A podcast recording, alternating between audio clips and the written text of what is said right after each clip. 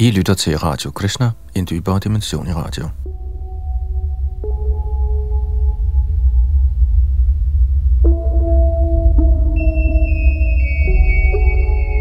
I det kommende skal vi høre en tekst skrevet af Sarabutta Das, der hedder Livløs Vitalisme, her oversat af Yadunandan Das, der også sidder bag mikrofon og teknik. Sarabutta Das er en af vores videnskabsmænd, eller var. Han er desværre gået fra os for ikke så mange år siden, men han efterlod sig en del meget interessante tekster, der belyser Krishna-bevidsthed ud fra en moderne videnskabelig vinkel, da Sarabutta selv var professor i statistisk matematik, blandt andet. Og i det kommende altså skal vi høre hans essay Livløs Vitalisme oversat til dansk.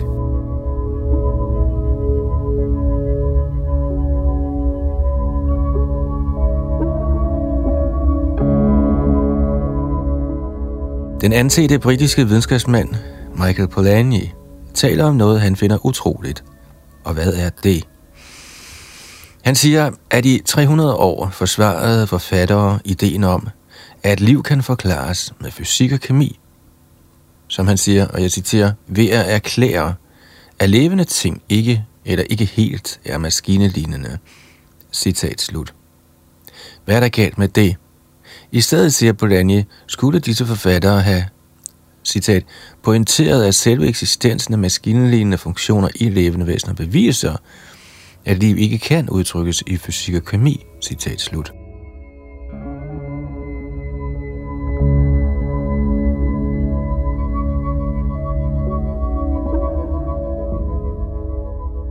Hvad mener Polanyi? Ifølge den gamle traditionelle tro er levende væsener animeret af en eller anden slags vitalt princip, som ikke helt kan udtrykkes i fysiske vendinger. Moderne lærebøger i biologi afviser kraftigt denne tro, der kaldes vitalisme. Størstedelen af nutidens biologer ville sige, at vi til fulde kan forstå livet gennem fysik og kemi.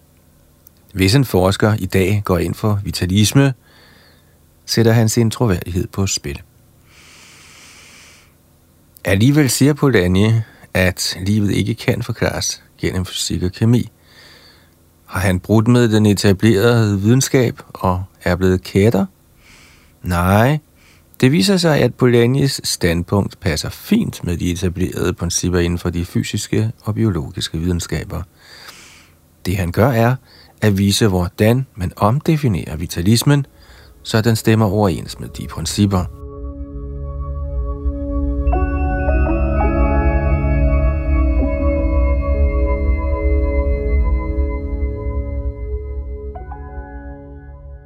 At overskride grænserne Nøglen til Polanyi's argument er ideen om grænsebetingelser. Fysikere kan forudsige, hvad stof vil gøre, ved at tage hensyn til to ting, grænsebetingelser og fysikkens love. Hvis vi for eksempel ønsker at forudsige banen for en kanonkugle, må vi foruden at kende løbets vinkel vide, med hvilken hastighed kuglen forlader kanonen. Ved derefter at gøre brug af Newtons lov om bevægelse, kan vi udregne kanonkuglens bane. Det vigtige er dette. Medmindre vi kender grænsebetingelserne, det vil sige den oprindelige hastighed og løbets vinkel, siger fysiklovene intet om, hvad kanonkuglen vil gøre.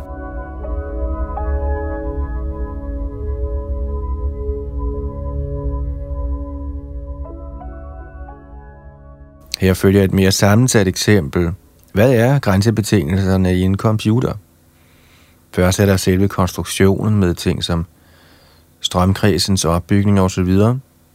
Så er der driftsbetingelserne, som for eksempel hvor varmt det er i værelset – og hvor mange volt strømforsyningen giver. Derefter kommer softwaren, og til sidst er der den information, der tastes ind i computeren, mens den er i gang.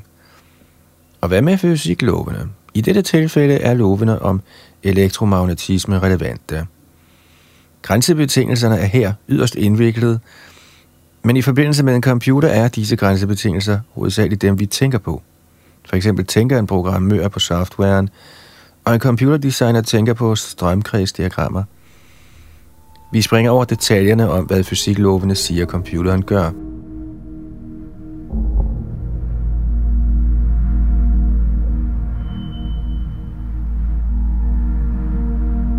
Selvom computeren faktisk følger fysiklovene, tillader dens design og software også at tænke på computeren og samtidig glemme disse love. På et praktisk niveau kunne vi så sige, at computerens grænsebetingelser virker hinsides eller transcenderer fysikkens love. Polanyi udvider disse jagttagelser til at omfatte de levende væseners kroppe, der på sin vis minder om computere. Levende organismer er højst komplekse i deres strukturer, og deres DNA-molekyler indeholder enorme mængder information. Det formodes, at denne struktur og information definerer de levende væseners grænsebetingelser. Så Polanyi slutter, ligesom i tilfældet med computeren, at et levende system transcenderer de kemiske og fysiske love, der styrer det atomiske stof, han består af.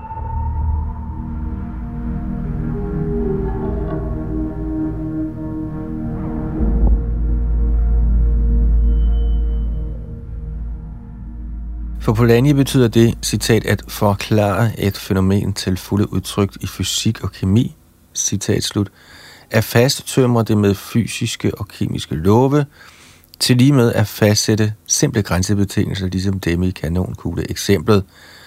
Polanyi siger, at hvis de nødvendige grænsebetingelser bliver for sammensatte, transcenderer det, vi studerer per definition fysikkens love.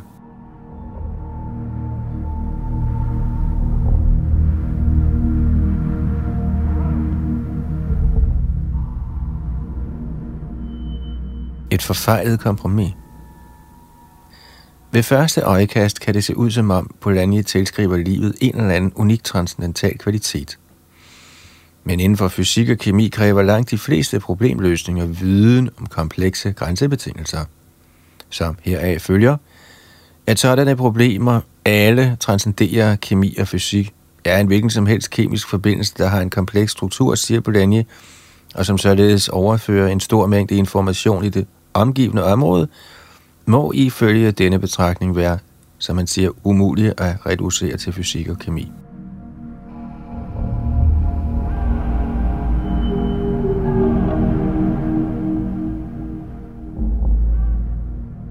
Sagens kerne er, at de fleste videnskabsmænd ser grænsebetingelserne som en del af fysik og kemi, og de betragter udelukkende livet som fysisk.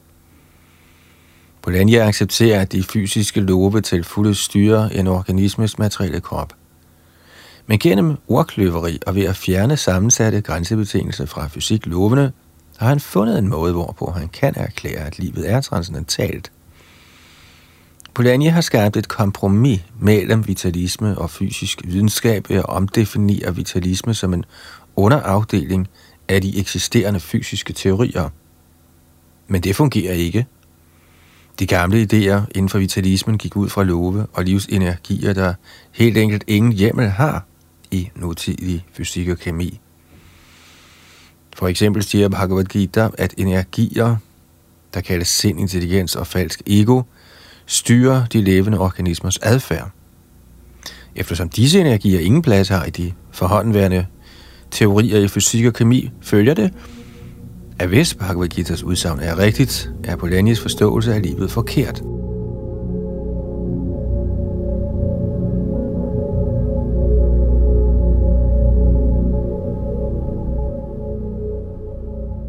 At udforske ledet ved grænsen. Men vi kan bruge noget fra Polanyas idéer. Bhagavad Gita 3.27 antyder, at Krishna, den højeste hersker, handler i den materielle verden via den materielle natur. Men den materielle natur handler efter hans vilje. Det betyder, at der i naturens faktiske love må være grænsebetingelser, der repræsenterer hvert øjebliks forbindelse mellem det fysiske stof og den højeste vilje. Disse naturlove vil under visse betingelser passe med de kendte fysiklove.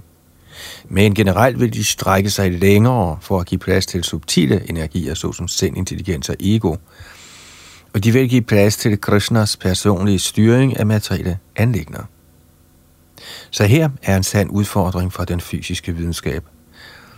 Kan den gøre fremskridt i retning af at forstå detaljerne omkring disse højere naturlove?